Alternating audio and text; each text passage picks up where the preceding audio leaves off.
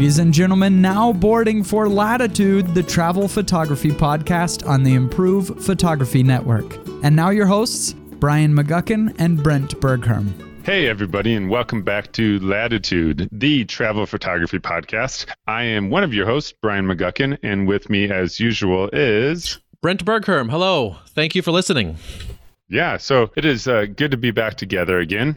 And I know, you know, we have talked in the past about trips that we have coming up for us. And I know, Brent, you've got your trip to Croatia like literally around the corner. Yes, at the time of this recording, it's literally one week away. Exactly. I take off from Boise, Idaho. From previous episodes, I think listeners probably remember I got a really strange flight pattern because I was using a new airline called Level. And so I need to make my way down to LA first, and then I'll fly from LA to Barcelona. Then from Barcelona, I stay there for a night, then I head over to Croatia. Awesome. Well, you know, as a photographer, when we think about that and going from one plane to the next to the next to the next, obviously something that we value is our camera bag. And yes. you've made a decision on what you're going to use. So why don't you tell us about that? Yes, I had a hard decision because I really have enjoyed the Peak Design Everyday Messenger 13. And I just recently did a YouTube video comparing the two. And so I walk through good details. So if you want to see the bags in action, you can look my YouTube channel up, Brent Rins Lenses, and look that up and see it in action. But basically, I'm going to tell you everything here anyway. I took that bag, the Peak Design, last year to Europe, uh, Czech Republic, Poland, and Germany, and it performed flawlessly. I loved that bag. I had the Canon 6D at the time, but I have since upgraded to the 5D Mark IV, and I have a nice beefy, uh, probably a little more ambitious L bracket than I really need, but it's a nice L bracket from Pro Media Gear, and it's just a different. It's just a different fit in that Peak Design bag. So I went on a search for another bag. I really like the messenger bag style bag, and I really like uh, just having the flexibility that it provides, but also things are just nice and compact and small and convenient. So I ended up, after looking through and researching everything, I ended up with a Tenba DNA Messenger 13. And there's about five reasons, some of which are more important than others to photographers. But these five reasons kind of came up, uh, you know, above the, the, the other type items about this bag that it where it differentiates itself from that and possibly other messenger bags, but I didn't do a head to head amongst all these messenger bags, just these two. So the first item is the strap when I'm at a restaurant or otherwise at some kind of location, I'm just kind of trying to take a little bit of a rest. I don't want to just leave my bag sitting on a chair, sitting on the floor, and someone can just grab and run, especially if you're close to the door or if you're at an outside cafe or something like that. It's just too easy for someone to grab and run. So I like to be able to take it off take the strap off and weave it through the furniture, whether it's a chair or the table leg or something like that. And if someone were to try to do that, they'll be running with a chair and I could actually probably catch up to them then. Mm-hmm. While the peak design, it, it is possible on one side to remove it. It does take a little more work. It's not just a quick little flick of the flick of the thumb on the little doodad, and you can release it from the D ring. So I like that. I think it's pretty pretty important for me to have that. Also, the padded compartment where the camera gear is held is removable, and I really like that. The biggest reason I like that is it gives me an extra stuff area where I can keep my stuff. And really, I should probably say lose my stuff because I'm sure there's going to be times where I will say, Where'd that filter go? or whatever, and it's just caught in one of these areas. It does allow you to remove it and use it as a regular bag for other purposes. I don't think I'll ever do that, but it does um, give you more room to just stuff stuff. And as photographers, we like that. We like room to be able oh, yeah. to just, you know, stuff stuff. Absolutely. And I was able to, you know, bring along actually very conveniently one of my extension tubes. I'm bringing my smallest extension tube, but I figured, you know, if there's any reason, any chance that I'm going to be able to do some kind of macro work, uh, the 24 to 70 that I'm bringing is the 2470 f4 by Canon that has image stabilization, but it also has a little section on there where if you flip a little switch, so it goes into a, a kind of like a fake macro mode. When I do that, I'll be able to then add a few millimeters to about 12 millimeters of extension tube and I'll get even more macro on that. So I'm not looking at doing a lot of macro when I'm in Croatia, but you know, I just want that option. And it's extremely easy to just slap that in there, slide that in there and and bring that along. And it hardly weighs an ounce or two, so it's not adding hardly anything to the bag. So that's kind of mm-hmm. nice. Also, on the Peak design, the sleeve for the computer, it both of these hold a 13 inch computer. And so the sleeve for the computer is accessible on the outside of the bag on the Peak design, and it's on the inside of the bag on the Tenba DNA. And I like that for some reason, maybe it's more psychological than actual padding or anything like that, but it's just it feels more secure and it feels more the way I would want it designed anyway.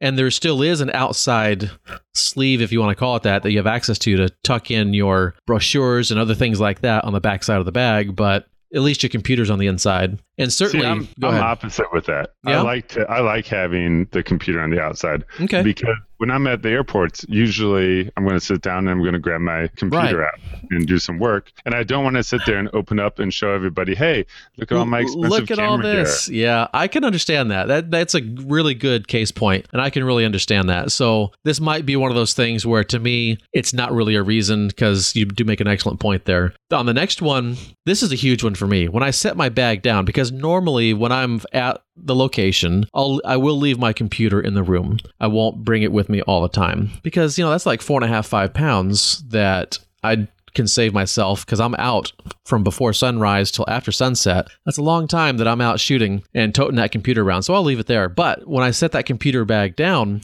with my current camera in there on the peak design, it literally falls forward and does not sit flat on the base on the bottom because it's a, got a nice tapering design, which is great. I like that. But the fact that the Tenba is more straight up and down, when I put that bag down, it doesn't tip over when the computer's not in there. And with the Peak design, the computer is in there, it's no problem. Uh, just also a quick note the 5D4 with that L bracket is fairly large for the peak design. I would say the manufacturers would probably tell me that bag really isn't designed for that camera and I don't know, maybe they'd say otherwise, but and so that's why that happens. And I could buy that, so it's no problem. But this this other bag, it doesn't topple over. So I like that. And then lastly, issue, you know, you're talking about the camera fitting in there. An issue that I have a lot is every single one of my, well, uh, my two cameras, both of my cameras, I have the dual battery grip. Oh, right. Um, because my hands are bigger, so I like to have just more of the camera to grab onto. Sure. And I often find that with camera bags like the Peak Design, when I had it, it does, you know, take up so much more space. Yep. So it's hard to find a good messenger bag that allows you to keep that attached to your camera body and utilize the whole purpose of a messenger bag. Absolutely. If you have that extra hand grip, the vertical grip, even the Tenba, I might say, would, would probably have a little bit of a problem uh, with that because it is just a, adding a lot more a lot more girth to the camera body. Uh, and then a final one is the fact that it has a strap on the back of the bag that allows you to slip it over a roller bag handle. So if you do happen to have a roller bag and you're walking around in the airport, city, you know, sidewalk, what have you, you don't have to have it over your shoulder. You can just put it on that and have it roll away with you and that, that would be convenient and i've not had that with the peak design so it's nice to have that. Yeah that is nice. I for the first time i think i already kind of shared this part when we talked about our trip to arizona but for the first time ever i had a rolling bag that i used right. that think tank sent me and i loved it. It was great. It was nice to like not feel all the weight just pulling on my shoulders. Sure. But the problem that i had which I, I, already mentioned before, so sorry if this is a repeat to some people, is that when I got to steps, you know, everyone else had their hiking type bags on. Uh, and so they just walked down the steps where I kind of had to pick it up by the handle now and right. take it up and down. So Think Tank sent me the airport takeoff version 2, which is the roller bag that also has the shoulder straps in it. And when I go to Sweden here next month, I'm going to be using this bag uh, just because it's so versatile for being able to do that and, you know, still enjoy not having the weight on my shoulders. But then again, when I need to walk a distance and I don't want to drag something, just easily being able to throw it on. Yeah, that'd be interesting because I've made the decision for all my other stuff, you know, my clothes. I'm taking an REI day pack and I mean, it's maybe slightly larger than a day pack, but uh, so that'll be the only thing I take is the only two items I take is this Tenba bag and my backpack. And so when I'm transiting between locations, I won't have to worry about those steps because I'm going to be in some of those really old historic cities like Dubrovnik, uh, just stairs upon stairs upon stairs in some of these locations if you want to get off the beaten path anyway. And then pretty much anywhere uh, in an old city like that, which I'm going to several of them, uh, I just figured it'd be more convenient to have a backpack style on my back instead of rolling around. So I decided to go that route. Well, it'll be good. I know the next time that I believe the next episode we'll be recording, you'll be back from your trip, and I probably will just be back from mine as well. And so we'll be able to kind of let everybody know how this bag worked for you, and Sure. and to be able to share more about our trips then. Yeah, that'd be But- awesome. as you mentioned going around and i think about the travels that we've had and how you know typically you go to a location and maybe you're a landscape photographer and you go and you get your landscape shots or maybe you're more of a street photographer and you just like to capture like the culture and, and the experience or maybe just the food if you're you know more of a food photographer. I often think okay, what is something different that I can do? You know, how, how can I be maybe more creative this time? And uh, Lensbaby sent me a lens to kind of play with and try out, you know, just to experiment with some of my creativity and, and to share my story with them. And so that just got me thinking about what we can do as travel photographers to maybe be more creative in a way. I came across this post from, uh, I, I believe it was 2015, and it was this photographer who would travel around and he turned these international landmarks into kind of like creative art, you know, works of art. And his name is, uh, I think it's Rich McCor, M C C O R. And he's just, he's got some pretty creative images here. And I'm looking at it right now. And, you know, Brent, I just, I just shared it with you. hmm Uh, you know, as you look, for example, uh, he took London's uh, Big Ben and he's holding kind of, uh, I guess what he does is he, it looks like he's cuts out silhouettes, Right. black silhouettes. So this one looks like a watch band, probably made on black cardboard or cardstock. Right. And so he cut it out to look like a watch band. And in the middle, it's just completely hollow and empty. But he's holding it up to where the clock on, on Big Ben there is kind of the, the clock on the watch. And you just look at that and it's like, huh, that's kind of creative. And then you go down further and like for the uh, Arc de Triomphe in Paris, he took another one and created kind of the top half of a Lego. Which you know everyone lo- loves a good Lego, A, a Lego figure, a Lego man. Right. So it's like the top half of, of his body. And then the Arc de Triomphe is kind of the legs. Yeah, that's awesome. And I just, I love this creativity here. Most of these shots are images where he's done that, where he just created something with some type of maybe cardstock that he cut out. I'm going to be flying into Copenhagen. And of course, they've got the Little Mermaid. And so this guy's been there and he created this like selfie stick and he's holding it in a way to where it looks like the Little Mermaid is holding a selfie stick. And it's just really creative. And I love that. So, you know, what about you? What do you do when it comes to being creative on Well, your travels? Or, or do you not? Or, or Yeah. do you not? What are, what are your thoughts on that?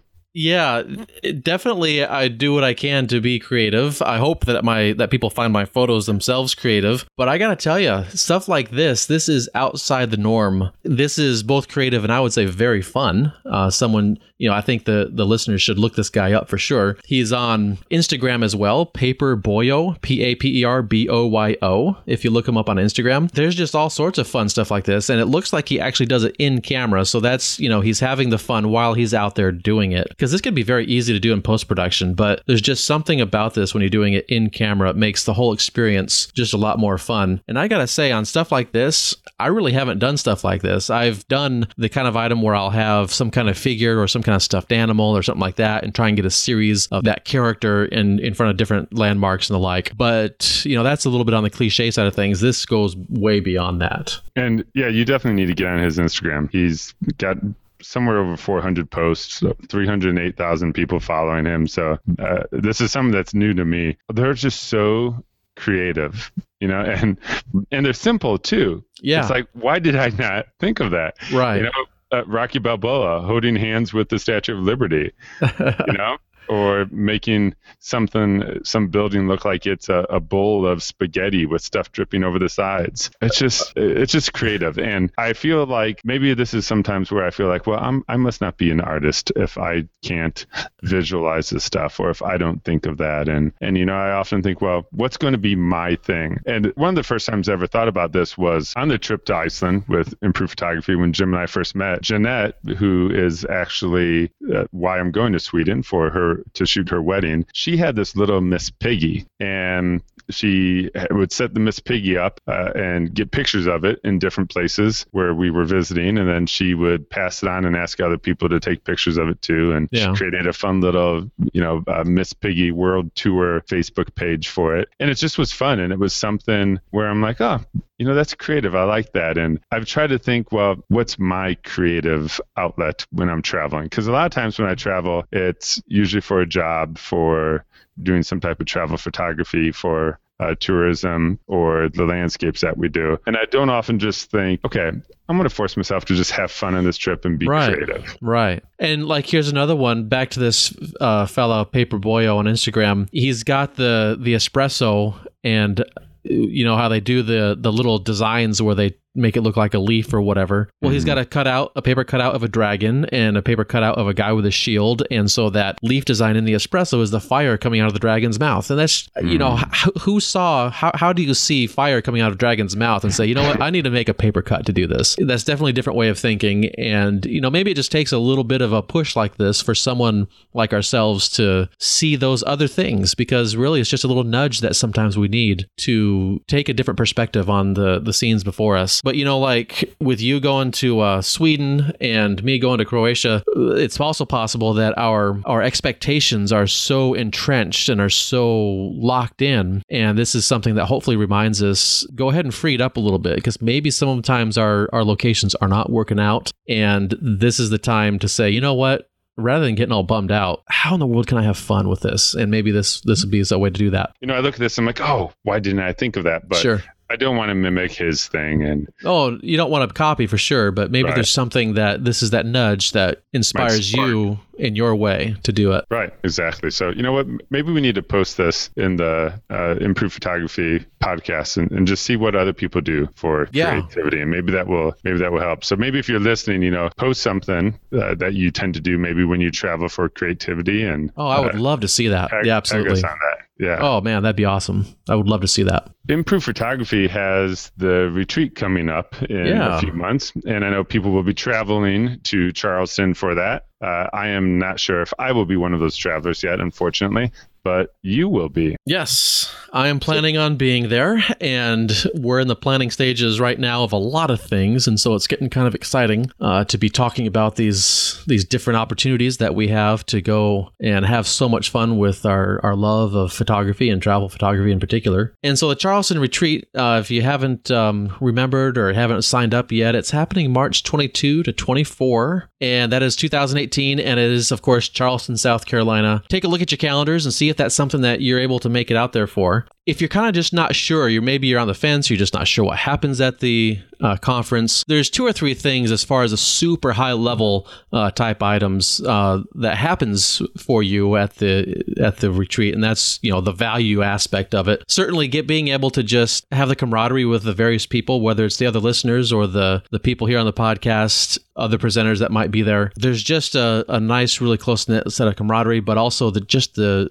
immersion of learning I've been shooting photography professionally for 20 years now. I, I, should say I have one month left, and then it's 20 years because I hmm. started my photography business back in October of 1997. And I went to the Phoenix retreat last year and definitely learned a lot myself. Sometimes uh, I'll admit I get into this, I get into some ruts sometimes. And there was definitely lots of things, uh, whether it's new forms of inspiration or new forms of uh, just whatever it may be. Uh, there's ways uh, for anyone to learn something. And I think it's the immersion that helps do that. So I hope you guys will consider going. There are a few things I want to talk about that I'll specifically be doing while they're in Charleston. I plan on doing my camera cleaning clinics again, but there's been some talks with the organizers and how we're going to hopefully expand that because the problem we had in Phoenix was I had like 40 people that wanted to clean their cameras, and to do that an hour and a half is just impossible. So I really I felt really bad about how uh, unfortunately some of those folks effectively got shortchanged, and I just really I, I felt that way anyway. And so we're going to try and fix that so we can do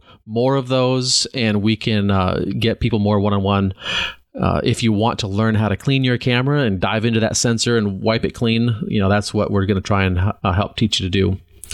Uh, I've also got some portfolio reviews that I'll be doing, and then I also have a workshop. And this is another important thing to remember. Pretty much everyone else is doing a post conference workshop on Saturday afternoon through the evening. I'm the only one doing a pre conference workshop. So on the Wednesday before, that's March 21, I'm doing a pre conference workshop. What I'm looking at doing, it's not set in stone yet. I still have a few last things to figure out. Looking at doing a sunrise shoot. We'll have breakfast together. This is going to be an all day event. We're going to have breakfast together. Uh, that'll be on your own. Uh, we'll do it's just a fantastic historic downtown area, old town area. We'll have a midday break for lunch, and then we'll head out to one of the plantations where they also have a boat ride in the marshes. There's going to be tons of wildlife that we'll be able to see. There's going, ideally, this is what their website says. Uh, certainly not something I'm going to guarantee. Uh, and then we'll be able to actually stay until the dusk because they have a certain area where they welcome their guests to go ahead and stay until dusk. And so I'm looking forward to doing that uh, and capturing some, hopefully, some good sunset colors uh, with the different marshes, the different wildlife, the different plants, and all that other good stuff. Maybe we'll do some macro work and that kind of a thing as well. So all of that will happen on March 21, just before the retreat. And so I'm very much looking forward to that. And now, when you said all day with you, you were saying it in a way that was meant to be like enticing, right? It's like uh, all I, day with Brent, not like all day with me. Uh, exactly. I hope. I hope that folks are gonna uh, just take advantage and pick my brain for whatever pho- photographic or design or any other type of question they may have. By all means, uh, I want it to be a nice, positive experience, and absolutely, hopefully, people are excited about it it's something that, you know, maybe you arrive, maybe you're going to arrive sometime mid morning and you're going to join us, you know, when we first start the downtown area. And that's completely fine too. The sunrise, I'm kind of looking at that as kind of a bonus type item to say, you know what, officially the, the workshop starts at around nine o'clock after breakfast but I'm going to open it up anyway because I really want to shoot that sunrise. And so I'm just going to go ahead and open up to people anyway and invite them to tag along if, if they so wish. But officially, the, the workshop will start at nine o'clock. And then uh, in the afternoon or the evening, since we can stay out there at the at the plantation until until sunset roughly maybe we'll be able to uh, go out to eat as well because we're going to be famished we're going to be hungry and so we might as well spend a few more hours together just uh, whether we review some photos while we eat or whatever the case is. So hopefully um, we'll be able to find some place to do that conveniently as well. I think it sounds like it's going to be great you know the whole the whole retreat was a great experience for people uh, last year from all the feedback that we got. And i just think there's just so much value not just in the presenters but just being present with everybody that's there and yeah. and, you know going out and being able to shoot with people next to you or or ask questions. Absolutely. Yeah. It's, it's that total immersion type idea that it really makes a big difference so, listeners, I know many of you out there remember that not too long ago I applied for the TSA pre check uh, after news came out about how uh, photographers are going to probably have to take like basically everything out of their bags. And so I have been approved with that, and I share uh, I shared on Facebook how I've been approved, and a bunch of people jumped on and said how much they love it, and also mentioned the global entry and how much they love having that. And one of them is our very own Larissa. So Larissa is with us today. So hi, Larissa. Thanks for joining us. Hey guys. So Larissa, you have both the TSA pre-check as well as the global entry, correct? Yes, I do.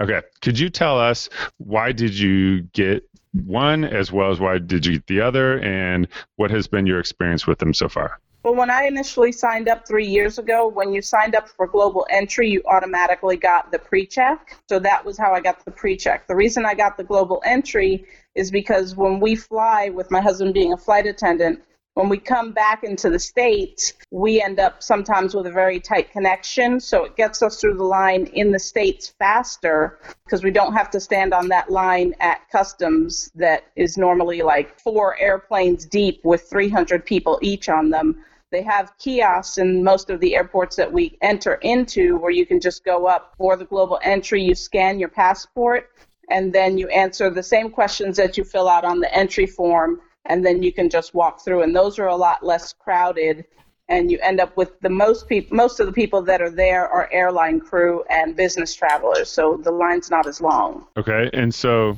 when you've used the global entry one have you used that basically just going out of the country coming into the country? When when all has that worked well for you it works well coming into the country and when you're in the US. It doesn't work when you are in another country trying to get through security there. It works when you're in the US and you're coming back and you have to go through customs and immigration because normally there are about 300 people on one of the international flights. And a lot of them are tourists and a lot of them are Americans who don't travel very much. So the line then ends up being very long.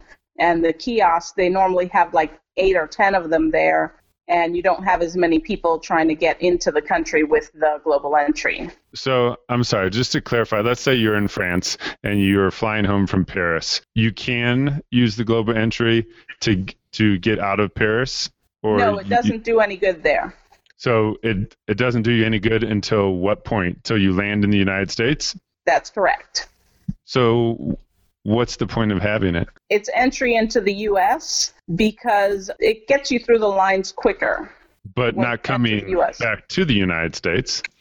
Well, when you, when once you are going through our customs, it sounds like.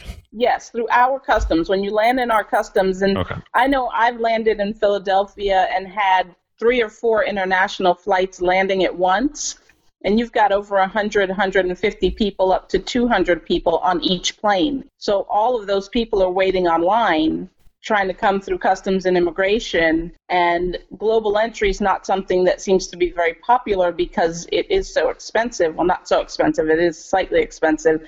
So those lines are a lot shorter than going through with the other probably 600 people. Right, because you don't have to talk to somebody when you have global entry and you're coming back into the U.S. Is that right? Yes, that's correct. You just you just go, to, the, go to the kiosk, you scan your passport, you put your thumb on the pad, and then you move on through. Is that about right. it? Uh, yeah, you need more than your thumb, but yeah, you have to have okay. four fingers read. Oh my goodness! Yes, four fingers. Yes, you have to have at least right. four fingers read. okay, I that's that's news to me. That's all right. Good to know. From some of the posts on Facebook, some people have shared about how they've made it through so quickly that they're sitting there waiting for their luggage and somebody else i think even said that they beat their luggage so like so quickly that they end up not being able to get it because they had to keep going to where they were going on to next or something. But they just mentioned just how how nice that is. And when I went to get mine TSA, the pre-check one, I had asked her about the global entry, and she said, you know, because I live in Indianapolis area, she said that the closest one is either Chicago or Cincinnati for me to go get it. And she said that the application process is a, a lot more involved. For the pre-check, I was literally out of my van and back in my van within five minutes. Oh my! Like, it, it was great. I'm like, hey, that was that was totally worth it. I went in, she scanned my fingers, and then I wrote a check for $85 and walked out. So less than five minutes. But she said that the uh, global entry one that they even like I guess call up your neighbors or or ask ask people about it, like people that know you supposedly? Are you familiar? No. Do you know anything about that, Larissa? No, I did mine about three years ago when it first came out. I mean, I know I had to fill out some paperwork, and there was about a month and a half, two month wait to get the appointment. So, but they didn't call up any of my neighbors. I didn't need references or anything. I just kind of filled out the paperwork. I guess they do a background check, is what they do. So that was what they did when I did it. But like I said, I was probably one of the first people to get it because it was about three years ago that I got it. Actually, it's probably it's going to expire in two years. So I checked that after your podcast the other day. All right. Well, so now that I have my uh, TSA pre-check, and I already ordered some uh, some flight tickets ahead of time, so I wasn't able to enter the number at that time. So what do I do? You should be able to go in and enter it. Kind of edit your your itinerary or your name on the ticket, and or you can call the airline. I did that once too. I called the airline and they actually added it for me so that it would come up on my ticket when I um when I went to leave or fly on my flight. So call the airline and ask them, you know, with your confirmation number and they can add it for you. Okay, and then I can just take that and walk through straight up to the TSA kind of little gate or whatever, you know, where the guy sits there and they let people through the checkpoint. Um, and then I'm just already there, right? What'll happen is when you print your boarding pass, it'll say TSA pre pre check on it. And that way, and supposedly it doesn't happen every time. I know my husband, his didn't have it one time, though he has pre check. So you have to be careful with that. But if it says TSA pre-check on it, then you just go through and you don't have to take off your shoes or anything or empty your bag. Now I don't know if that's changed with the new rules. I haven't flown since then. So I haven't had to empty my bag in the past. So your liquids can stay in and everything and you just walk on through. So Brian, which airline are you flying though? Quick question. Oh boy, which flight? I've got a, a wedding. Uh, I'll be going to Florida at some point, and I'm also going to well, Sweden. The one that you had this problem with, where you're not registered with it.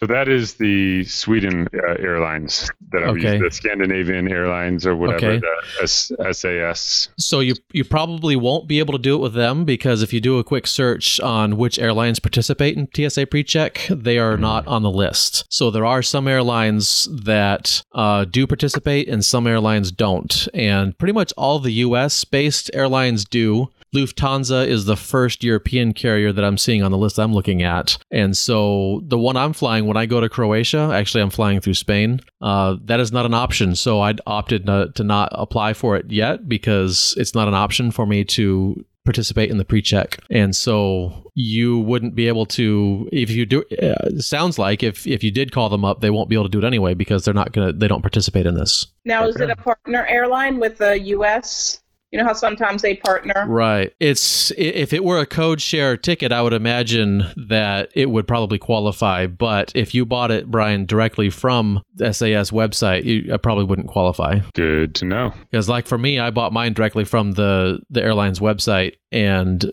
I, I, noticed specifically it was missing. I've gone back and I've looked at my registration info and it doesn't have an item in there where I can put my P- TSA pre-check number on there. So I just figured, no, not going to worry about it. And that's when I found out that some airlines don't participate in it. All right. So I guess the lesson there is if you're intentionally wanting the TSA pre-check or the global entry for your travels, figure out ahead of time which airlines even allow that.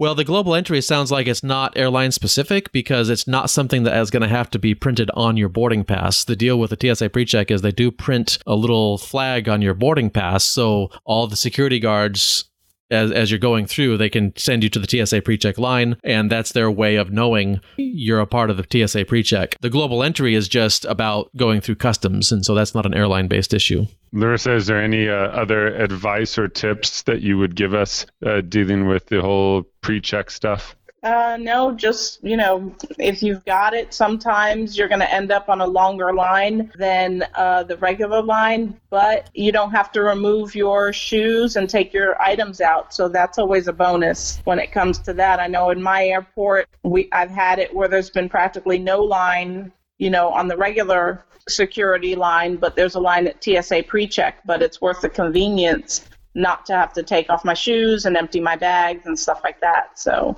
I just always stay on the TSA pre-check line. Okay, great. All right. Awesome. Well, Larissa, it was good to have you on. Thank you for sharing that with us. Yeah, and thank now you. We're going to make you a part of uh, how we like to end here, which usually we like to end just sharing a, a dream destination of the week and then also how we would say goodbye in that language. So for me, my destination, and I don't know how to pronounce the name of the city, but it's in Belgium. And I think it's a uh, Dinant or Dinant. I'm not positive how it's pronounced, but I, I came across it from one of my uh, mentees in the Improve Photography mentor group that that I lead, and he had been here recently and shared some of the pictures. And I thought that looks like such a cool place. So just to help you, since I totally butchered the name, I'm sure, to help you visualize it, you know, picture water and then these really pretty colored, uh, flat-faced housing or buildings right up along the water, and there's this huge like boulder that's like a half dome boulder in the background with this neat little church that uh, kind of pops up from it as well. And it just looks like a really beautiful place. And as I am trying to plan my trip right now, when I go to Sweden, trying to decide if I'm going to go up to Norway or hang out kind of south of Sweden, this is one of the places that is uh, on my list as a possibility. And I believe it's also the place where uh, the person that invented the saxophone came from or lived at one time. So that is that is my destination of the week. Brent, what about you? That looks awesome. Uh, very, very quaint and very nice. My destination of the week is Chile. Specifically, the city of La Serena is just a little bit north, and by a little bit, really, it's probably a couple hundred miles because Chile is 4,000 roughly miles uh, from top to bottom. But uh, north of Santiago is La Serena, right along the coast. I've been there before, and it's just fantabulous. The reason I want to go there uh, July 2 of 2019 is there is another full on total solar eclipse. And I didn't go experience totality on this last one. And I'm already uh, trying to find a way to get myself down there for this one because I just really want to see it. And as I've been talking over with a couple of people, there's like 10 different ways that I can think already to just frame up this shot with various things in the foreground and how would we how would we do this shot. There's also just up the mountain uh, road uh, beyond behind La Serena. There's an observatory with a couple of huge telescopes and I went there for some star trail photography when I was down there a couple years ago. And I would love to go back for the eclipse. And so somewhere getting the eclipse would be uh, totally possibly a lovely place to do it and hopefully I can do it. And hopefully hopefully you don't spend a whole lot of money on a trip that gets cloudy. It is in the Atacama Desert, and they have about one day of rain per year. And so the there's other a chance. There's a there's, chance you may there, be there on that one day. There is a chance because July is their winter time, and so there is a chance. But being that this is still kind of sort of close to the to the equator, uh, they do have different weather patterns than we have. The one thing that we did experience when we were there very frequently was fog in the morning, but by 10 a.m., it always burned off, and the weather shifted completely where the wind would no longer blow in from the ocean. It would blow out from the land. I'm, I have it backwards, sorry. Uh, would no longer blow out from the land, it would blow in from the ocean. Fact that I had that experience already, I'm fairly confident in the abilities to get a good successful shot and I'm really excited about it. And you know, that's the part of I think one part of travel photography that's so exciting is just the dreaming and scheming of it. So hopefully it can work out. Great, great, and hopefully it does work out for you. All right, yeah. Larissa, do you have a, a place that you've always wanted to go, a bucket list location? Well, my most recent place that I've wanted to go to is Georgia, not the state, but the country. Oh, yeah. I've heard a lot about it. They've got great wine there and great food, and the people are very friendly. So that is a place that is just, it just hit my bucket list. I was listening to a podcast and they were describing it, and I was like, oh my gosh, I really want to go there. So Absolutely. That's on my list. And there's Sweet. nothing wrong with Georgia in the United States. You know, no. that that's not what you're saying, but it's always cooler when you get to travel further.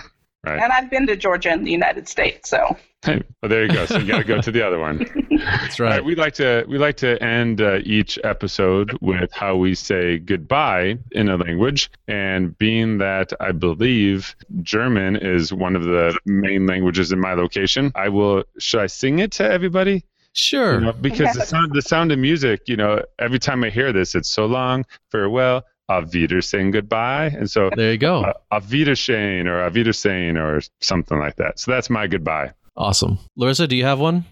Okay, I Googled how to say goodbye in Georgian, and I'm not sure if I will get this right. It's Gaman Shavibida. Nice. it's a really long word. Hopefully, I got it right. I think awesome. that sounds exact. Nice job. Okay, yes. Good. And I'm going to leave everyone with a simple adios. Thanks for listening.